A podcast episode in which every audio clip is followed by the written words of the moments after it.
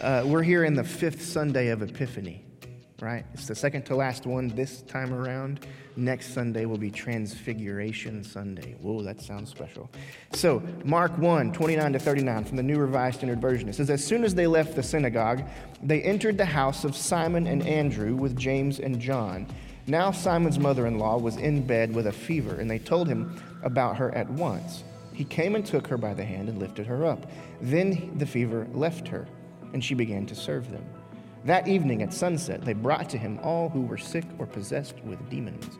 And the whole city was gathered around the door, and he cured many who were sick with various diseases, and cast out many demons, and he would not permit the demons to speak because they knew him.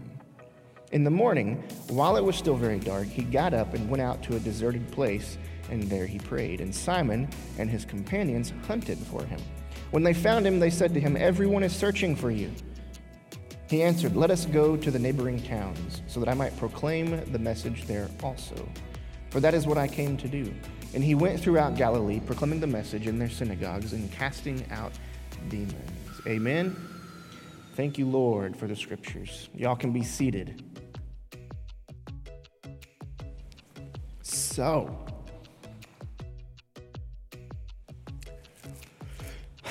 some weeks ago we started this journey like I, have not really like made like an official series right? I'm not sure when i'm gonna have a series. I did like uh, the movie quotes right? Uh, but that's like just because like i think in movie quotes most of the time. Uh, but uh, since then, we've not really had a series so much. We've just kind of followed the season, the calendar. The liturgical calendar is what that's called. It's the church calendar. Liturgy simply means worship. I know it's a weird word, but it's just worship. That's what it means. And when we come in here, the service is all worship, not just the music, right? We worship in song and we worship in word. Amen? Amen. Cool. So we started this journey, though, with a simple question Could Christ do it better?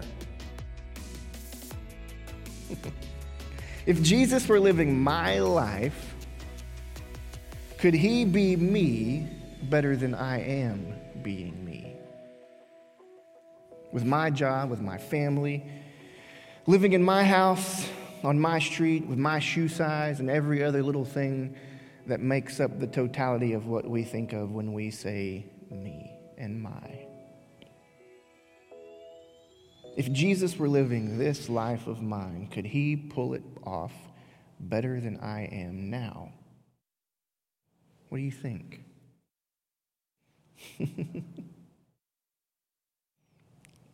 could Jesus be a better plumber? A better electrician? A better business owner? A better pastor. I hope so.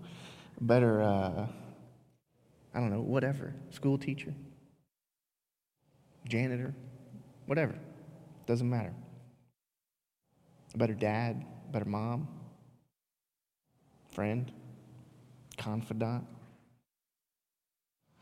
I answer this question with an unequivocal and unqualified yes. Absolutely. And so I want to sit at his feet and learn from him. I want to be his apprentice in life. I will follow Jesus. That is what it means to be a Christian. To be a Christian, to follow Jesus, is to confess, you could do me better than I could do me, and so I want to learn from you. Amen? This is the question that we all have to answer for ourselves. It's your life and your choice you're going to attach yourself to something or someone. You can't help it. You're a human being, it's what we do. And that something or someone will form you, period. For better or worse, it will form you. Your life will begin to reflect whatever that thing or that person is.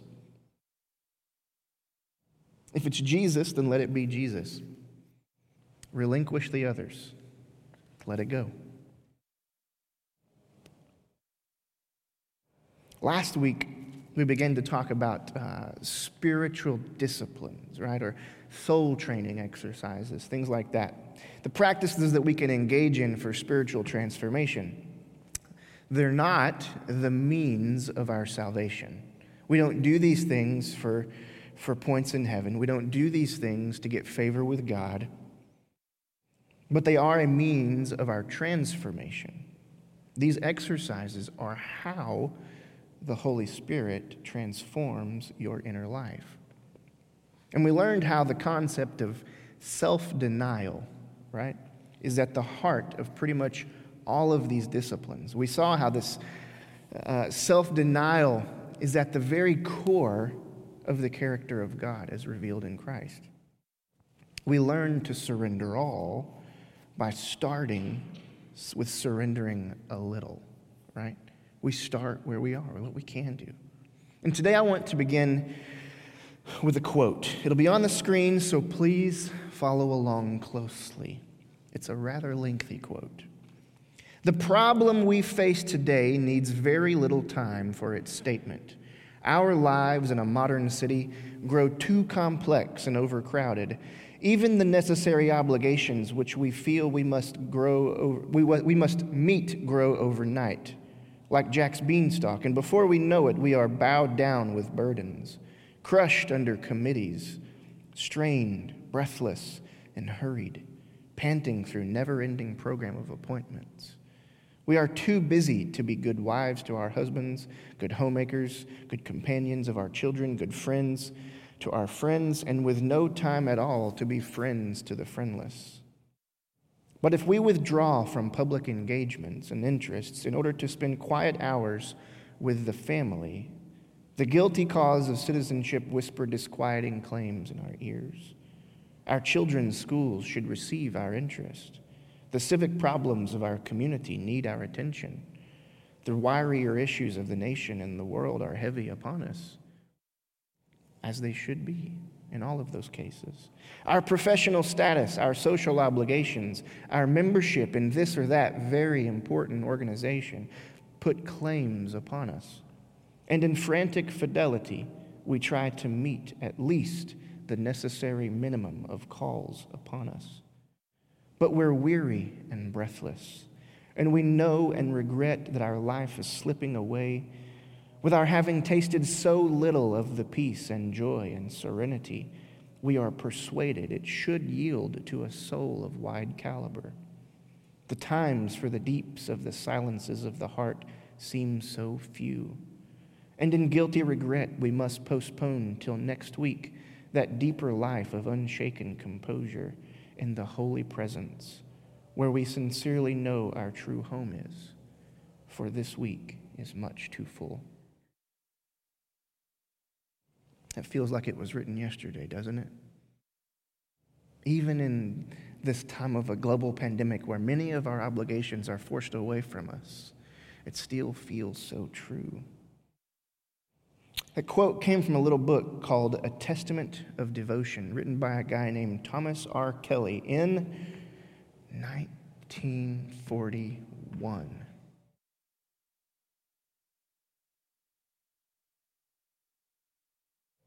Nineteen forty-one.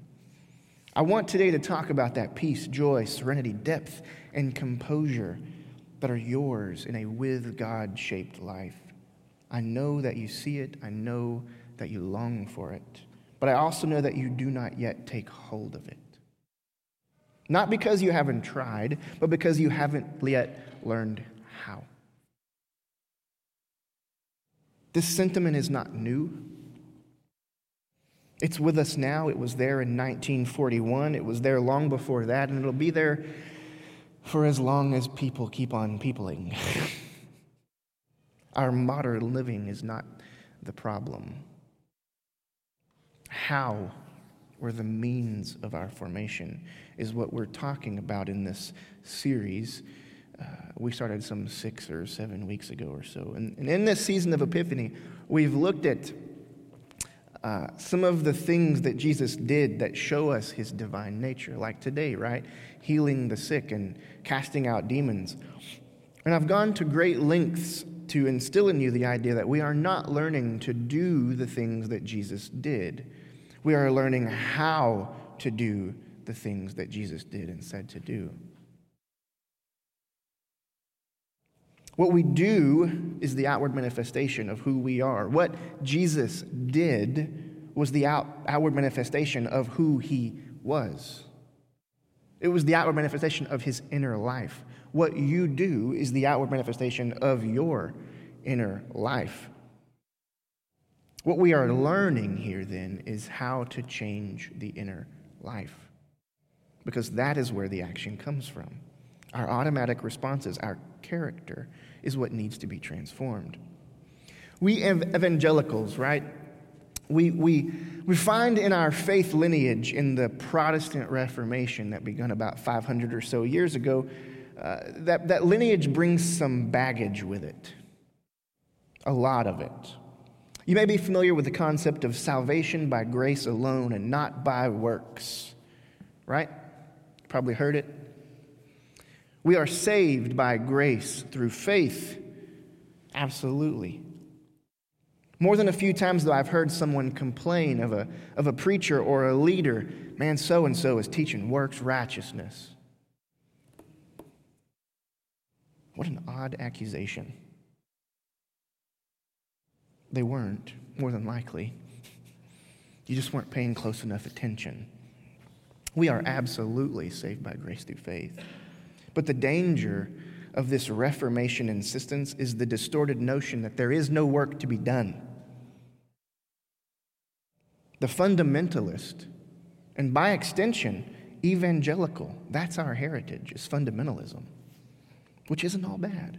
Transcend and include, right? The error is an almost Pharisaical aversion to doing the things out of fear of being found trying to work our way to heaven. This excuse has been used to justify not utilizing the very means God provides us, as Paul puts it, to work out your own salvation. But make no mistake, there is work to be done. I don't even need to tell you that. You know just by thinking about your own self and what you did yesterday. Me too. There is work to be done, not for your salvation, but toward your formation into the likeness of Christ. This is the work of discipleship, of spiritual formation.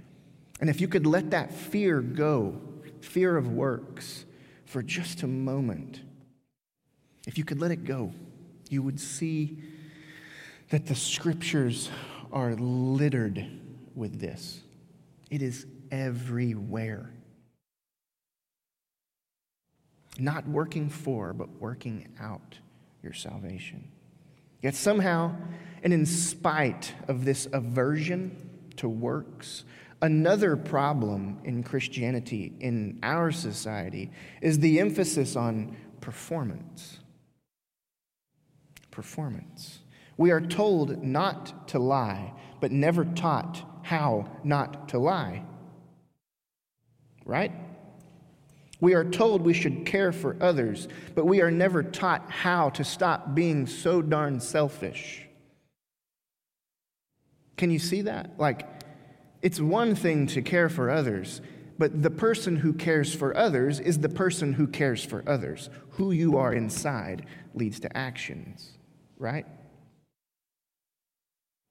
We are told we should do or not do a great many things, but never taught how. But you cannot expect to suddenly have a transformed character because that simply isn't how human performance or personality even work. It's not instantaneous. The problem is the expectation of performance without adequate instruction or practice. No wonder so many of us have found that trying to live our faith can be so frustrating. As an example, you can sit around you can sit around hoping to learn a foreign language. I don't know, like by osmosis, I guess. Maybe you could hold a, a Japanese textbook and be like, I think I'll get it eventually, right? Who in their right mind would do that? Nobody, right? Or you could open it up and get to work. You could start learning. You could hire a tutor. Whoa. You could be an apprentice. you could sit in a room with a piano, likewise, and think, oh, you know what? If I sit here long enough, I bet you that piano and I we'll just connect and I'll figure it out. Nope. You've got to learn. You got to put the work in. The same is true for anything that we want to perform. Any act outwardly that we want to come out of our being, we must prepare for. If we want our performance, in this case, spiritual formation, discipleship, the outward manifestation of our character, if we want that, if we want it to be a particular sort and quality, then we must put in the time to practice, to learn how. This is just how to be a people, right? And that how is, the, is by the transformation of our character, by the intentional use of spiritual disciplines or practices in a devoted community under the guidance of the Holy Spirit. You will not obtain the character of Christ by osmosis. You must submit yourself to the work of the Spirit using these weapons of righteousness. Amen? Are we on the same page? The disciplines are simply activities that we utilize to indirectly prepare us for other activities. They are the practice. We do not practice piano to learn to practice well.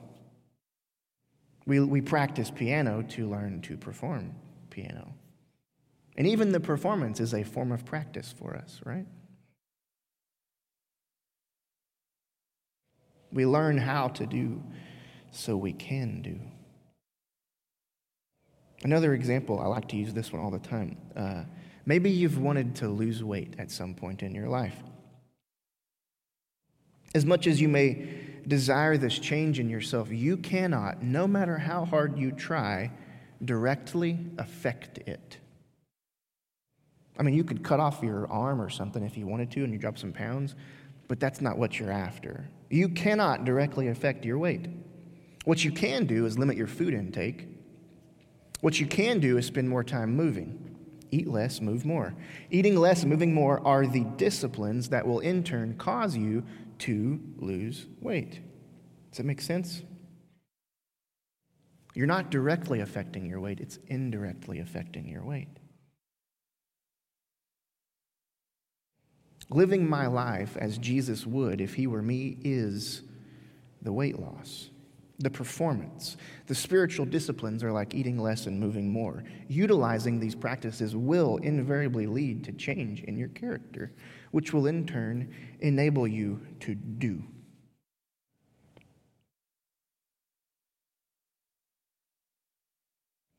A quote from one of my favorites, Dallas Willard. He says, A discipline for the spiritual life is, when the dust of history is blown away, nothing but an activity undertaken to bring us into more effective cooperation with Christ and his kingdom.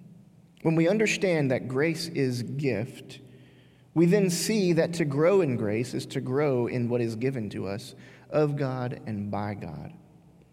The disciplines are then, in the clearest sense, a means to that grace and also to those gifts. Spiritual disciplines, exercises unto godliness are only activities undertaken to make us capable of receiving more of His life and power without harm to ourselves or others. If you were to receive more of His life and power without being prepared for it, you would destroy yourself and everyone around you. If you want more of His life and power in your life, you must be a vessel that is prepared to receive it. Last week, we spoke of the disciplines of abstinence and the disciplines of engagement, and we honed in on that self denial, right? These first disciplines we're going to look at together today are two means of relinquishing our false self. and discovering who we really are in Christ. We and our culture say we crave authenticity. Yeah? Something real. But the truth is, we don't know real. We wouldn't know real if it slapped us in the face. We don't even know our real selves yet. These two disciplines are perhaps chief among all the disciplines. And as the quote I read you earlier makes plain, this is not a new phenomenon. We crave stimulus, we are drowning in it. We overcommit, overwork, and over everything else. You ever wonder why? Why am I so busy? Why am I drowning in the very things I've put on my own self? Why do I keep adding more? What am I afraid of? What am I running from? It's like we're running through this dense fog of the frantic pace and endless noise and can't make sense of anything. We can't see clearly. There's so little visibility that we just jump at and cling to the first thing that looks kind of clear. Right? This is what we look like all the time. Anything that will make us feel secure, to feel okay, like there's normal, because we're lost and we have no idea what we're doing. Blind, limbless mice in a sensory deprivation tank. We seek to fill the void of meaningless we experience by taking on more and more and more, hoping maybe someday, somehow, we will finally find that elusive peace. Peace, joy, serenity, depth, composure, calm, steadiness. Those are what we crave to know and be deeply known. But we cannot do this by flooding our lives with more of the frantic pace and endless noise, with more of the fog. Worship team, would y'all make your way back up? Thank you. In our gospel reading this morning, we saw Jesus preaching, healing, meeting people's needs, casting out demons on two separate occasions, right? At the beginning of it, at the end of it. But right in the middle of those two scenes, Mark says this In the morning, while it was still very dark, he got up and went out to a deserted place, and there he prayed. This sort of scene happens several times in the Gospels. We find Jesus, sometimes accompanied by his disciples, frequently going to a deserted place to rest and pray. In this place of solitude and silence, this is where Jesus is strengthened for the work that he was about. Just to show you what I mean. Matthew 4, verses 1 and 2. Jesus was led up by the Spirit into the wilderness to be tempted by the devil. He fasted 40 days and 40 nights, and afterward he was famished. And that's when the temptation came, because that's where he was strong right? Luke 6:12 Now during those days he went out to the mountain to pray and he spent the night in prayer to God. Matthew 14:13 Now when Jesus heard this he withdrew from there in a boat to a deserted place by himself but when the crowds heard it they followed him on foot to the towns. Matthew 14:23 And after he had dismissed the crowds he went up by, up the mountain by himself to pray. When evening came he was there alone. Mark 6, 31. He said to them, Come away to a deserted place, all by yourselves, and rest for a while. For many were coming and going, and they had no leisure even to eat. Matthew 17, 1. Jesus took with him Peter and James and his brother John and led them up a high mountain by themselves. Matthew 26, 36 to 46. Then Jesus went with them to a place called Gethsemane, and, and he said to his disciples, Sit here while I go over there and pray. And as you know, that was the preparation for the final thing. Perhaps Luke 5:16 says it best, but Jesus often withdrew to lonely places and prayed. Hmm. People sometimes ask, if this is so important, why isn't it in the Bible? Why aren't these spiritual disciplines in the Bible? PZ. Well, they are. You're not going to find a step by step manual for it because that's not what the Bible is. It's not basic instructions before leaving earth. It's a narrative that you are invited into. And if you will look, you will see people doing these things all over. It's dripping with the stuff, Jesus included. In our society, this sort of withdrawal is often viewed as weakness or failure. But for Jesus and his followers, the desert, that quiet place, was a fortress, a place of power. It is time alone with God that gives us the energy and strength to genuinely engage. German pastor and theologian Dietrich Bonhoeffer from the Confessing Church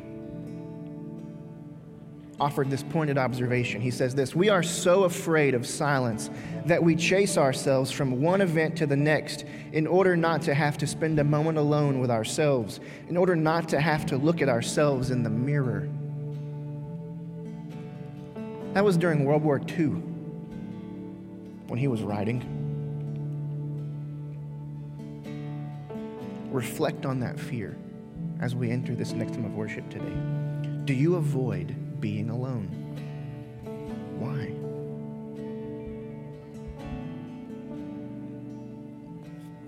What troubles you? What do you find yourself doing when you are alone?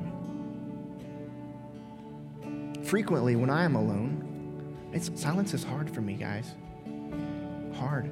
I will put on my headphones and put on a podcast, something right? It's hard. What do you find yourself doing? Why do you avoid it? Why do you avoid silence? Why do you avoid solitude? So, solitude and silence. I think one of these days we should just have a service where we come sit and be silent for like 30 minutes and then go home. I wonder what would happen. Matter of fact, there's a tradition that does that.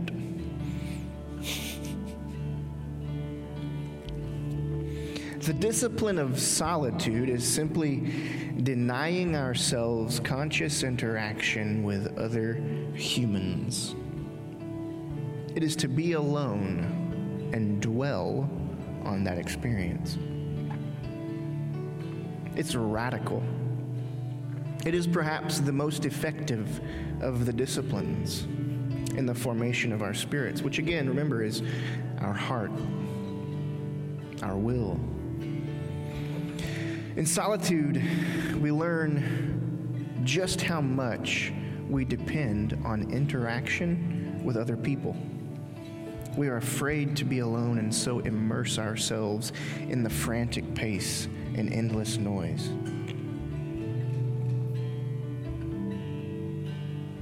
When we are not in a place of openness to God, solitude can literally kill us, or at the very least, cause a significant loss of sanity. We were not made to be alone. We were made to be in community. We've talked about this. The discipline of solitude is temporary, always. But in the with God kind of life, the discipline of solitude, being alone with God, can become for us the primary place of our strength, like it was for Jesus. It is an act of surrender of ourselves and all that we believe about ourselves and each other. In the discipline of solitude, we get lost to be found. The discipline of solitude, however, is rarely practiced on its own. It's most often practiced with its close cousin, silence. I mean, who are you going to talk to, right? Except God. Our friend Dallas Willard again says this silence and solitude go hand in hand, usually. Just as silence is vital to make solitude real, so is solitude needed to make the discipline of silence complete. Silence goes beyond solitude, and without it, solitude has little effect.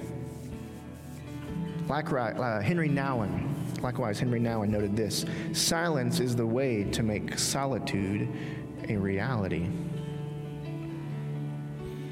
The discipline of silence is both to be and be surrounded by quiet. Quiet. To be quiet and to be around quiet. Think about it. When was the last time you experienced true silence? I would wager that it is highly likely that most of you have never once in your life experienced true silence. Just about the only place you can find it these days are in these rooms uh, that like have all this sound dampening stuff. Even alone in our homes, we are surrounded by the buzz and hum of electricity, of things whirring and moving, right? The ice maker drops some ice, disturbs the silence. But silence must be found if we're ever to truly hear. And for the record, I'm not just talking about the kind of silence that you can find in those sound dampening rooms. That's the, where you can hear your own heartbeat, you know? I'm not talking just about that but just getting away from the bustle, the noise, the distractions, getting away from the frantic pace and endless noise. How many times in your life have you said something and almost immediately thought to yourself, man, I really wish I hadn't said that? Maybe several times in the last week alone, right? Maybe it was mean. Maybe it was gossip. Maybe it was a bit of boasting. Whatever it was and whatever the reason, it came from your character, your automatic responses to the world around you. Something made you want to be mean, something made you want to gossip, something made you want to boast. And you responded, right, as your character dictated. It is in silence, however, that we learn to stop speaking, to bridle our tongues James had quite a bit to say about this in, uh, in his book. when we become acquainted with having no words, we learn to let go of having the last word. And, buddy, we could use some of that in our culture right now, right? It is in silence that all of this negative habits of the tongue can be taken control of. And for those of you who desire to operate in the prophetic, and I do love those gifts in our body, but if you desire more in the prophetic, then the discipline of silence is an absolute necessity for you. It is in silence that you learn to say what needs to be said and not to say what is not. And can you imagine a better training ground toward better fruit for your prophetic ministry than that? Mm. Learn to be quiet, to shut your mouth. My granddad used to always tell me when I was a kid keep your eyes and ears open and your mouth shut. Now, he had a different thing in mind, right? Be aware of what's going on around you and be ready to fight all the time because there's threats everywhere. Yeah, sure. That's not what we're talking about, though.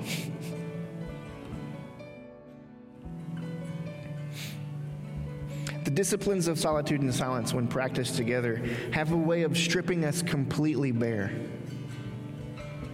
like, like nothing else can. What am I when I am doing nothing and nothing is happening around me? Who are we when the productivity and recognition cannot be had? In this space, we can learn better listening skills, including being more attentive to the words of Jesus. We can be released of the incessant need to be stimulated. We can learn to let go of the endless void of comparing ourselves to other people. We can obtain freedom from the negative habits of speech, like gossip, deception, the need to express our own opinions, whether out loud or with our thumbs. Importantly, we can begin to grasp a greater sense of self awareness, which, as we've said many times, is fundamental for spiritual and emotional maturity. In this still and quiet space, we learn just how much we depend on human connection, and it teaches us genuine appreciation for the gift that is the other person, our neighbor. In silence and solitude, it's just me and God, and I'm terrified. Not me and God in my phone, not me and God in a podcast, not me and God in a TV show, right? Whatever other thing I can divert my attention to. I'm terrified because even though I know God is with me, I feel alone. I'm discovering that just me and God feels a lot like, well, just me. Ouch. Right? My inner life is too loud to hear him. And so I must get away. I must get silent. And I must learn to quiet myself in that space. So let's put this into practice and change that about ourselves. Let's get lost so that we can be found to begin putting this practice uh, into practice, begin by taking advantage of the small, miniature solitudes and silences that you have throughout the day that you would have otherwise filled with something else. In the morning, before everyone else wakes up. Well, I'm not the first one awake. Well, change that the commute to work or after you've dropped off the kids. Driving in your car is one of the greatest and easiest places to begin practicing the disciplines of solitude and silence. That time that you would have flipped on the radio or put on a podcast or whatever it might be, don't. And just be silent and drive. The first several minutes at the office before you are bombarded with problems to solve. Before you open up your computer or check your phone or, or whatever, utilize that space. Five minutes. Just be silent. Nothing. Just sit there. Close your eyes. Stare at a wall. Just be silent. Anytime you're walking alone to the mailbox, whatever, right? You can even practice solitude and silence in the bustle of Walmart while you're shopping. Or any other time that you would have instead, again, just flipped on some distraction, some information download, podcast, TV show, whatever it is that you turn to to fill that void. A monk named Thomas Merton said this many years ago It is in deep solitude that I find the gentleness with which I can truly love my brothers. The more solitary I am, the more affection I have for them.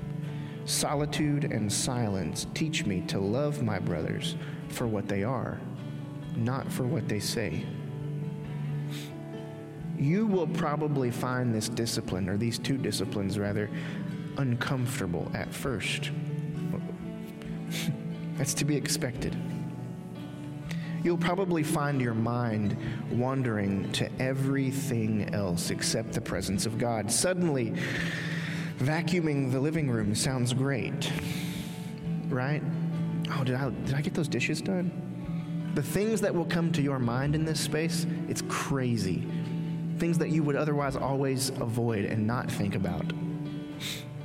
If you need to, take a notepad with you and just write those things down to get it out so you can re- reorient your attention. Keep at it, keep practicing. As with any form of training, the benefits of the training are in the fruit, not necessarily in the practice and training itself, right? We practice piano to play well. Keep this kind of thought that the training isn't the point, right? Keep that in mind as you venture into these disciplines. There's a learning curve to them. But start with these small practices and see if you don't begin to grow in compassion towards other people. See if you don't begin to notice some of the other spiritual fruit I've mentioned in your life. Remember, to learn to surrender all, we have to start by surrendering a little. Start there. You can grow the practice from these small things. And when you're ready, I've got plenty of resources to help you take it further to the next level, whatever you want to think about it like. But if you find these disciplines helpful, beneficial in your spiritual life, just ask. I would be glad to show you. That's all I've got for today solitude, silence, benefits, how to get started. I hope it was good. I hope that you will put these things into practice in some small way, at least in your life this week.